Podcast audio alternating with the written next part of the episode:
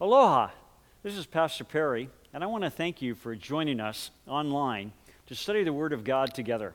We pray that you will be blessed as the Holy Spirit ministers to you through this message and through God's Word. But when you give a reception, invite the poor, the crippled, the lame, the blind, and you will be blessed. Luke 14, 13 to 14.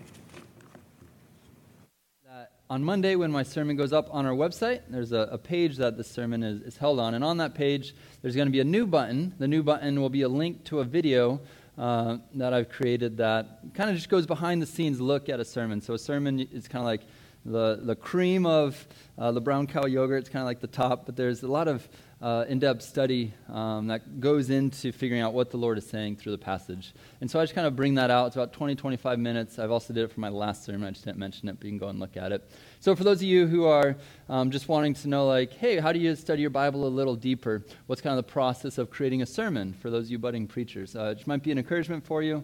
Um, if you don't, that's fine as well, but at least the opportunity is available for you.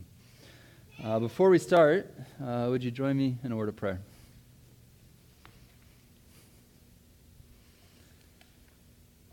Father, we look at you right now. We set our mind on things above. And Lord, we are enamored at, at your glory, your, your vastness, your creativity as we see the Ko'olaus and, and feel this perfect weather and uh, think of the beach that you've made. Um, Lord, we, are, uh, we praise you for what, what you have, have made and who you are. Lord, we don't assume an audience before you just because we're ready. Um, Lord, we do pause in your presence now. Lord, we, we come to you with expectant hearts, expectant that you would work in us through your word, that you would strengthen us, that you would challenge us, that you would comfort us. Lord, would you speak through me by your Holy Spirit? Would you be with my brothers and sisters? May we all be changed. Those who are joining with us online, unable to join us due to sickness or, or travels, we ask for a special mercy upon them today. Um, Lord, would you encourage them that they are part of our Ohana? Uh, it's in Jesus' name, amen. I was 26 years old when I met him. Uh, obviously, I was a bit younger, and I had some more time on my hands. I didn't have kids, I didn't have a job that required me to go to every day. And so I, I spent some of my days walking around Kailua town talking to the homeless men who I would see. At the time, I was reading a lot of passages like the one we'll read today, where, where we hear about Jesus' heart for the poor, and Jesus loves the poor. And I was like, well, I, I love the poor, at least I want to. Where can I find some poor people? I was like, well, Walgreens, Harder Hawaii. So I'm walking over there, and I see this, you know, middle aged, probably like 50s or so homeless man sitting beside Goodwill, and I start talking with him, and I hear a story. He was a Boeing airline engineer. Um, had a successful career, an unsuccessful family life. He had gotten married and she had divorced him. They had two kids together and they had disowned him. They hadn't talked to their dad in 10 years at this point. And so, five years earlier, from that place of brokenness, this man bought a one way ticket from the mainland out to Hawaii, came to Hawaii with everything he owned his credit card, his driver's license, a, a suitcase of stuff. And he arrives on island and he walks to the local bar to have a drink. Well, he continues to have a few more drinks. The next thing he remembers, he's waking up the next morning under a tree with nothing but the shirt on his back. He'd lost his driver's license, his ID, his clothes. He was stranded in Hawaii, homeless, and no ID for himself. And this broke my heart, as it, as it would yours, and as it breaks the Lord. And, and as my heart was broken for him, I was like, oh, well, Jesus loves the poor. And what good is it if I just say, hey, be blessed and be fed, and I walk away? I'm going to do something about it. I got some time. So I, I get my car, I drive around, I help him into the passenger seat. We drive to the closest social services area, and I run inside, and I'm all excited. I'm like, I got one. I got one. He needs a license. He needs an ID. We got to help him. And the lady's like, You got one what? I'm like, a homeless person. He needs help. Let's help him. And so she was like, Can he come in? I was like, No, he's too weak. Can you come out? Of course. And so she grac- graciously comes out, starts talking to him, and this man starts falling asleep on this social worker. And I'm like, Come on, man, it's your chance. Five years you've been waiting for this. Wake up, buddy. And he, he can't stay awake for the conversation. And so the lady says, I'm sorry, I can't help you if you can't have a conversation. Let him get some rest, come back later. I'm like, ah, okay. So I drive away, and then I'm like, oh, wait a second. What am I going to do with a sleeping homeless man in my car? What would you do? Uh, my, my time for helping the homeless people was running out. And I was like, well, I couldn't, you know, just kick him out. That wouldn't be nice. And so I do what any other slightly lunatical person would do, and I bring him home, I carry him, I put him on my couch, and I wait outside so that I can tell my bride, hey, we have a surprise visitor tonight. I do not recommend you do the same thing. But Liz was gracious. Um, well, this, this homeless man, he sleeps for a full 24 hours straight, doesn't wake up. Next day, we give him some coffee, a big breakfast. We start talking a little bit more. Um, and, and I decide I'm going to give him the opportunity of a lifetime, and an invitation that he can't refuse. I want to get him a, an ID, a job, and a home. That's what I'm going to do for you. I'll give you two weeks. I'll take two weeks of vacation. I'll pour all my energy into you. Will you accept this invitation? What would he do with my invitation? And it's a cliffhanger. Maybe I'll let you know later. Today we're in our sixth meal with Jesus. Uh, we're in the Gospel of Luke. We're going through his meals that he shares with other people. Uh, there's about 10 of them. Uh, and Jesus is giving his final invitation uh, over a meal to the Pharisees. We'll be in Luke chapter 14, so you can, if you got your Bibles, you can go to it. If you got your smartphones, take that out. Luke's fourth book of the New Testament, about two thirds of the way through. Luke chapter 14. But when you come to Scripture, you don't just want to like open it and read it and be like, oh, okay, got it. It's like a conversation. My Auntie Terry, some of you know, uh, she, she's a member of this church. She says when you come to a conversation, you probably shouldn't open your mouth for about 60 seconds so you can kind of hear what's going on. You don't make a fool of yourself. And so we want to give Luke chapter 14 the 60 second Auntie Terry 60 seconds. Um, so I'm going to give you a little bit of context so we know where we're at. Jesus is on his, his journey to Jerusalem. He's getting ready to endure the justice of God and, and walk out his glorious moment of, of bringing salvation and offering salvation to all on the cross. And as he's going there, he's going around and he's getting rid of all the baggage that the people of his day have put in front of them that's coming in between them and the Lord. And so Jesus is going to sweet people like Martha, Martha and Mary. And he's, he's saying, Martha, you've been been doing so much of the work of God that you've neglected the Word of God. And we came to that a couple months ago, and, and we were challenged with are, are you and I doing the same? That we're doing so much for God that we forget to be with Him.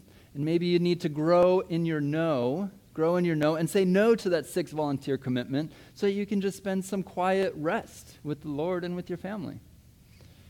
And then we also looked at about a month ago, we saw that Jesus trying to get out the baggage that the Pharisees put in front of them. They were doing all the good things of their culture, but that was taken away from the God things, and so they were doing the bad things. And we were challenged with the question are you and I also, maybe we're doing the same thing? We're saying yes to the good things of our culture. We're saying yes to youth sports and remodeling our home and saving for that new car.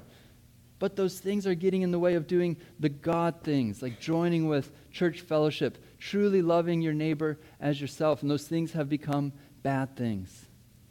And as we look at each of the meals that Jesus has shared, we see that nothing is more important to Jesus than the salvation of every man, woman, and child that he comes across. Uh, a little bit further in our, our story, in Luke 19, Jesus gives his, his purpose, his mission statement. Luke 19:10, he says, "The Son of Man has come to seek and to save the lost." Jesus came so that the dead would find life, so that the lost would be found, so that the damned would be redeemed. And Jesus in Luke 14 is having his third meal with the dead, the lost, and the damned, the Pharisees. And he's again giving them an invitation. What will these Pharisees do with Jesus' invitation of a lifetime and for a lifetime? We'll pick up the story halfway through uh, our meal. Uh, Luke 14, to the start of the meal starts out, Jesus is at a, a Pharisee's home. He's a leading Pharisee, and right away there's a trap laid for him. The Pharisees are watching him closely, and there is this man with dropsy. It's a disease you and I know as edema. It's like swelling of, of your limbs from too much water. You got some organ problems, and they want to know what Jesus is going to do. It's the Sabbath. Will he heal on the Sabbath? How scandalous! Well, of course, what she's going to do. The story says that Jesus takes the man, he heals him, and then he sends him. And it's such a beautiful picture of what God does to you and I. He takes us, he heals us, and he sends us. And that's what we're doing right now.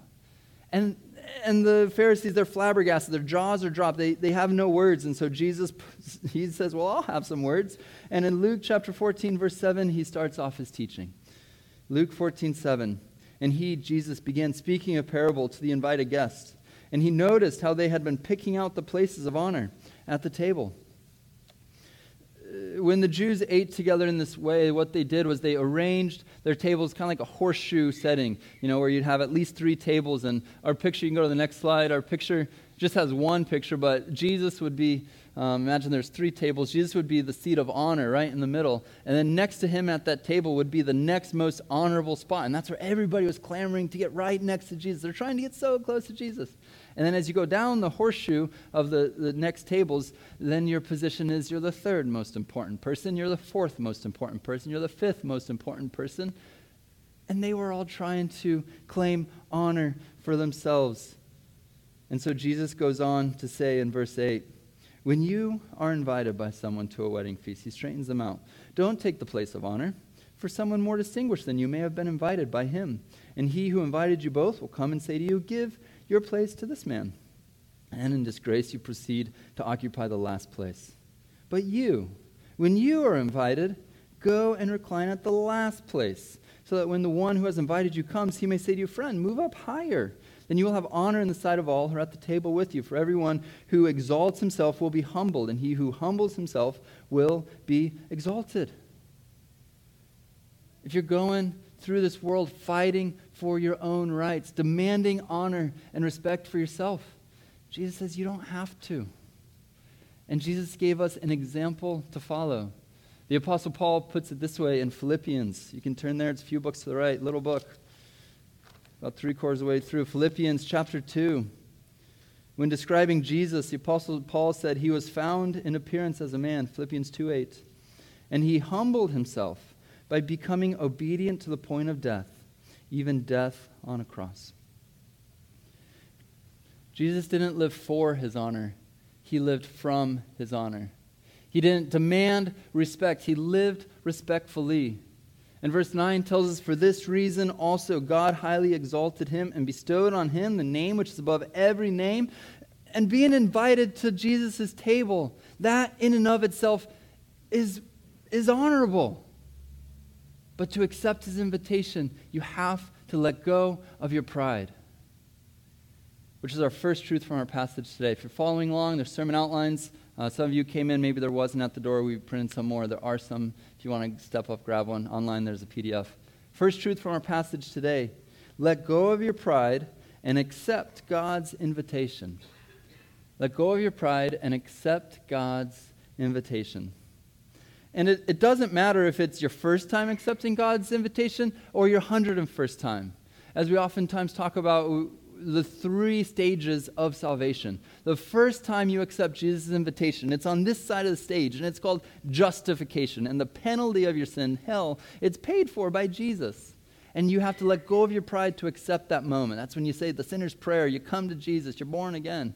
But then, I remind you, God is an infinite God we will always be walking toward Him, and there will always be more and more for us to discover about Him. And we're a part of that moment right now in what's called sanctification, where we become like Christ and we're saying no to the deeds of the flesh. We're saying no to that, that Netflix show we shouldn't watch. We're saying no to being rude and, and, and forceful to our loved ones. And we're saying yes to Jesus and yes to sharing His love. And that is us letting go of our pride time and time again, accepting his invitation for the hundred and first time. And you got to let go of your pride to do it. We'll skip down to verse 15. When one of those who were reclining at the table with him heard this, he said to him, Blessed is everyone who will eat bread in the kingdom of God. And this phrase, eating bread, I mean, maybe that sounds kind of random, but to the Jewish mind, this was not a random statement. For the Jews, they were often thinking about eating bread in the kingdom of God. It goes all the way back to the days of Moses when God and Israel were making a covenant together for the first time with um, the, the Ten Commandments. Right after the Ten Commandments, God invites Moses and 70 elders to eat with him up on the mountain. They, they share food and drink, and it's a covenant that is made, Exodus 24 11. And then King David, a number of years later, when composing his greatest psalm, Psalm 23, he declares that God has prepared a table before me in the presence of my enemies. And in the moment where David was surrounded by 10,000 foes trying to get him, David's trust was that he would share in a banquet with God. And in Isaiah chapter 25, you can turn there, it's a big book right after Psalms. Isaiah 25, verse 6. It's prophesied that the Lord of hosts will prepare, future tense, will prepare a lavish banquet for all peoples on this mountain, a banquet of aged wine, choice pieces with marrow, and refined aged wine. And it's this meal that you want to be a part of. And it's this meal that, that is on everybody's mind. And it's this meal that this man says in Luke 14, 15 Blessed is everyone who will eat bread in the kingdom of God. It's this messianic meal. And all the people who are sitting there at the table with Jesus are sharing in a messianic meal. They are feasting with the king, but they are too blind to notice it. And they don't see it. And Jesus looks at them and he desperately wants them not only to share with, with him at this meal, but in the fullness of this meal that you and I get to experience in part every communion Sunday when we share in the body and the blood, the bread and the cup of Jesus Christ. And it's a foretaste of the, of the glorious marriage supper of the Lamb that we read about in Revelation 19. Revelation 19, almost the very last page of the Bible. There's an angel talking to the disciple John and he says, Revelation 19 9, the angel says to John, Write, blessed are those who are invited to the marriage supper of the Lamb. And these Pharisees, Jesus is sharing a meal with them, and he's inviting them face to face to the marriage supper of the Lamb. But they're not getting it, so he uses a parable. Luke 14, verse 16, our second parable of our meal. Jesus said to him, there was a man. He was giving a big dinner, and he invited many.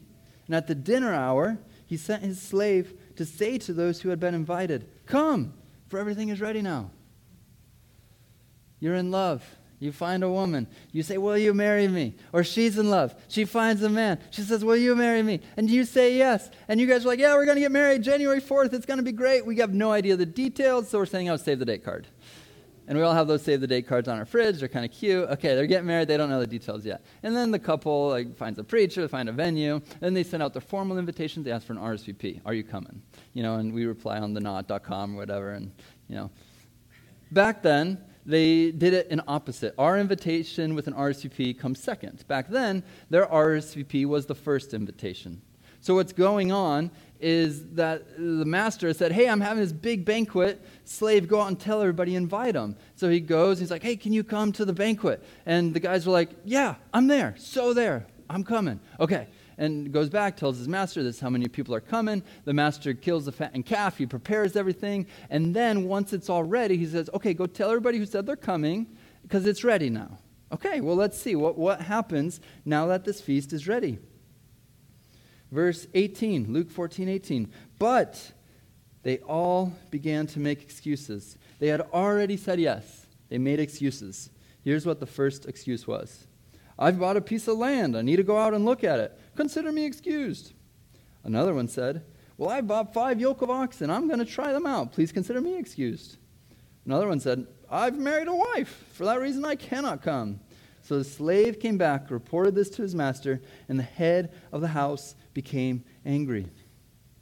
Well, of course he's angry. This isn't normal practice in Judaism or in our culture. It is just rude to break your RSVP. Verse 21 so, this, so he said to his slave, Well, go out, go out at once into the streets, into the lanes of the city, and bring in here the poor, the crippled, the blind, the lame. And the slave said, Master, what you commanded has been done, and still there's room.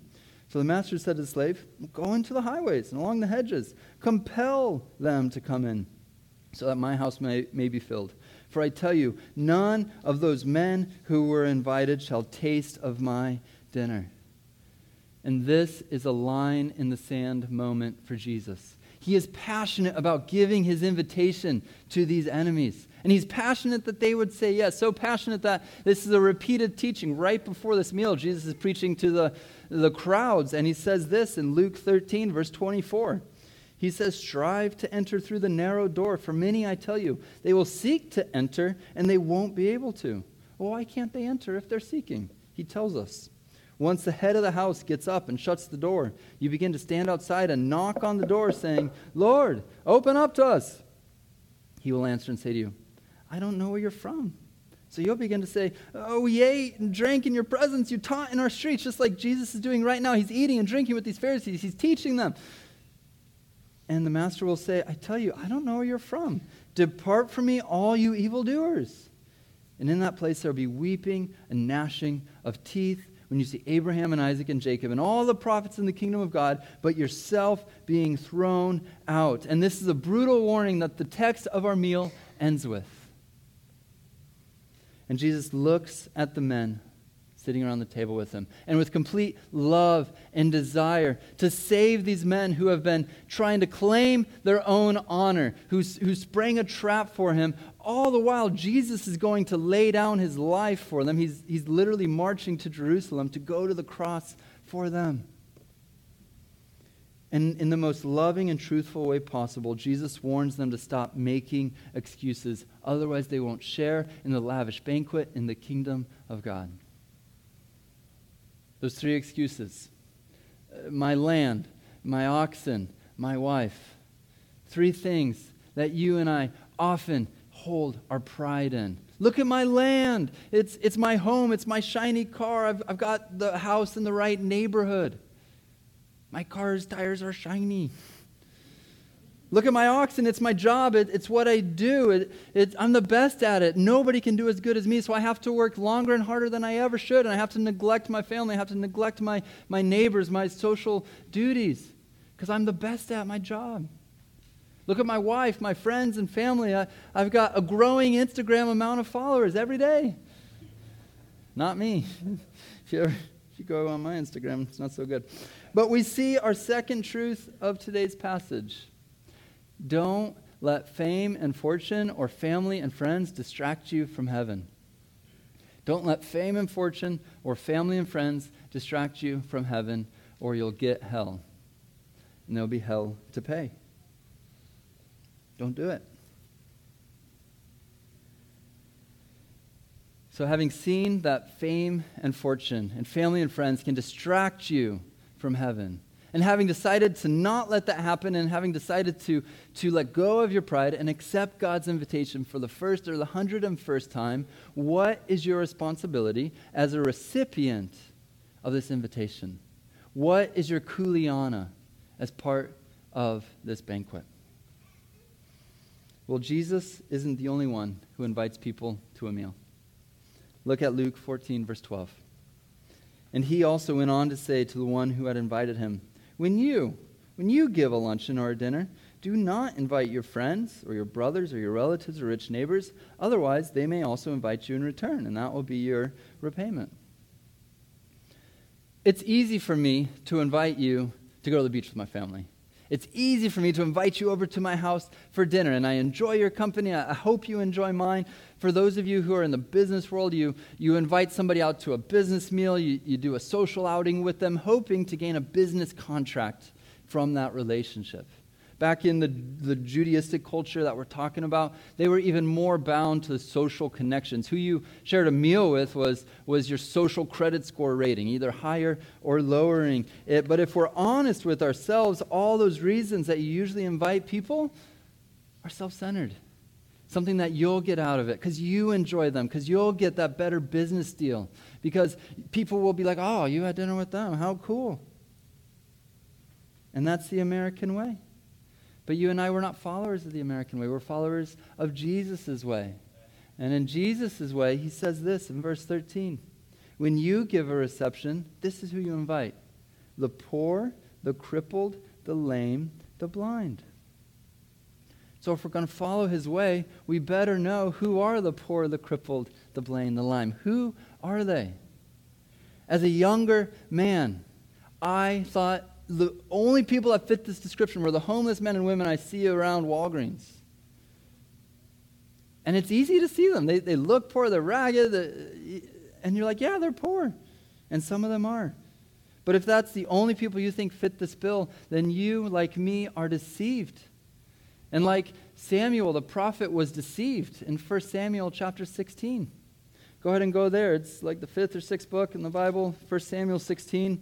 What's going on in the story of Israel is, is they just have their first king, King Saul, and he's very tall, dark, and handsome. He looks how a king should look. But God tells Samuel the prophet, Samuel, you got to find a new king. Go, go and anoint somebody at Jesse's house. So Samuel goes to Jesse's house, and he's going to have all of Samuel's kids or Jesse's kids paraded before him, and he sees the firstborn of Jesse, Eliab, and he's tall and he looks very regal, like a king. And Samuel goes, Yes, him. Because of his outward appearance, he definitely is a king. And God says this to Samuel in 1 Samuel 16 7. The Lord said to Samuel, Don't look at his appearance or at the height of his stature, because I have rejected him. Now, don't worry, Eliab, this, this man that's rejected, is rejected from kingship, not from salvation. He's still invited salvation. But he's rejected as, as king because God sees not as man sees. For man looks at the outward appearance, but the Lord looks at the heart.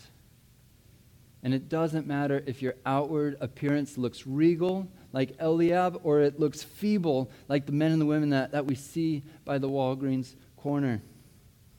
God looks at the heart, and the kind of heart that God desires is a broken spirit and a contrite heart. Psalm 51, verse 17. And that kind of heart can live inside a person who has a home or inside a person who doesn't have a home.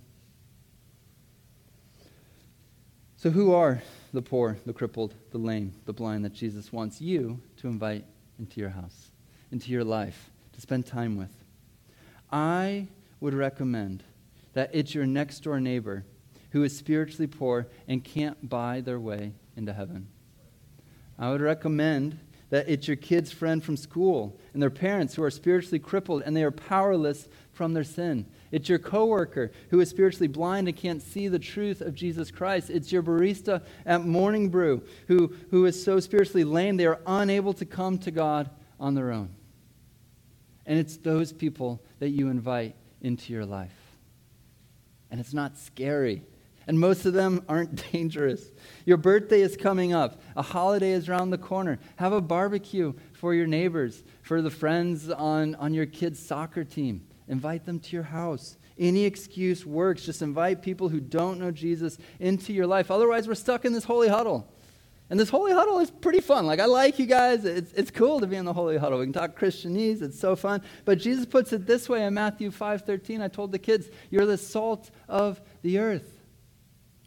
And, and one of our missionaries came and, and she, she used the same analogy where she had a salt shaker and she was like, it doesn't do any good just sitting inside here. You gotta, you gotta get it out. What if we all walk around Kailua town? We got our salt shakers and we start like sprinkling on people and we're like, ah, I'm the salt. Get some of Jesus salt on you. And I got like 500 of these back there. You can grab one on your way out to help remind you.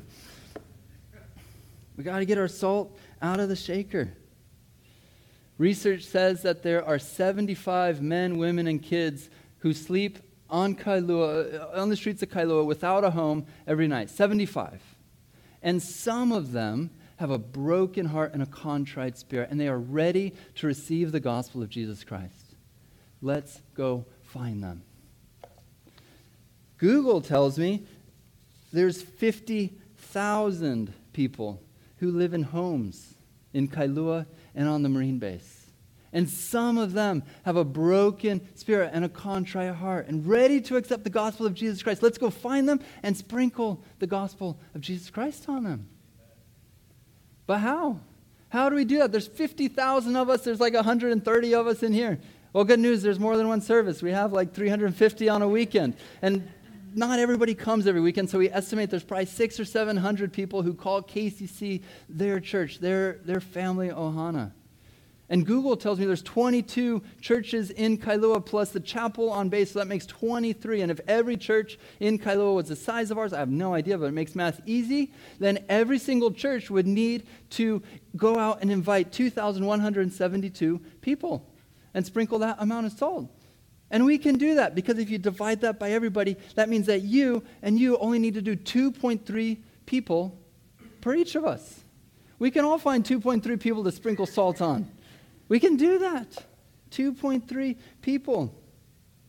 And you do it by being a family for them and revealing Jesus' love and truth through how you live and speak.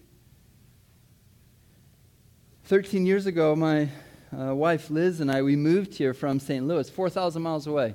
Uh, my uncle and auntie, uh, they go here, and my cousins were here at the time. But other than that, we didn't know anybody. We didn't know anything. And we came and we sat right there where the, the Smith Ohana is sitting today. And Pastor Perry starts out the service and he goes, Good morning. Happy Sunday. And then he said, Hey, as a church, we want to be a family for you. And I was like, oh, good, because I need one. KCC is a family for Pete, it's a family for Liz. We are in. We like this. And there have been many benefits from saying yes to the invitation of this church. Eight years ago, I got offered to start working here as a pastor. And for eight years, my income has been because I have said yes to this church. Uh, currently, uh, f- three years ago, a member of this church who now watches with us online invited to rent her home to me. And a number of years before that, another amazing family from this church invited to do the same. And for many years, my residence has been because we said yes to the invitation of this church. Two years ago, somebody from this church invited to sell me their van, and I said yes. And so my transportation for two years has been because we have said yes to the invitation of this church. And when my AC goes out and it's a $2,000 fix and I need it fixed, somebody in this church who has said yes to this church offers to fix it because that's their business. And I pay them and they receive their income from this church. Being a part of a church has good benefits. It's good to say yes to the invitation. But we can't just stop there. KCC can't just be a family for you because then we're back inside of our holy huddle. And I'll remind you to get out your salt shakers and get it out. And so we want to extend that invitation to not only be a family for one another, but be a family for all them who are outside of this family. All, all the thems in Enchanted Lake, all the thems on base, all the thems for those of you who live in, in Kapolei. We want to be a family for them who reveals Jesus' love and truth through how we live and speak. And when we do that, the gospel of Jesus Christ goes forth, and men, women, and children of our neighborhoods are invited into the kingdom. Amen? Amen? Step one is for you to let go of your pride. Accept God's invitation time and time again.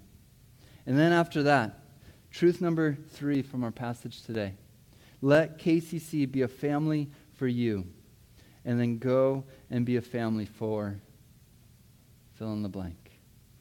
And for some of you, you have a name in your mind that the Holy Spirit is rightly putting there, who needs God's family and who God's already working on their heart to be a part of this family. Some of you don't have a name that's coming to your head. You're like, I don't know who to be a family for. Family for who? And take the sermon notes, be praying about it. Put it next to your bed tonight. Maybe you'll wake up with that name, or maybe you'll pray over it for two or three weeks at the dinner table and a name, your coworker, your boss, your neighbor, your friend. You can fill it in then. 2.3 people per person.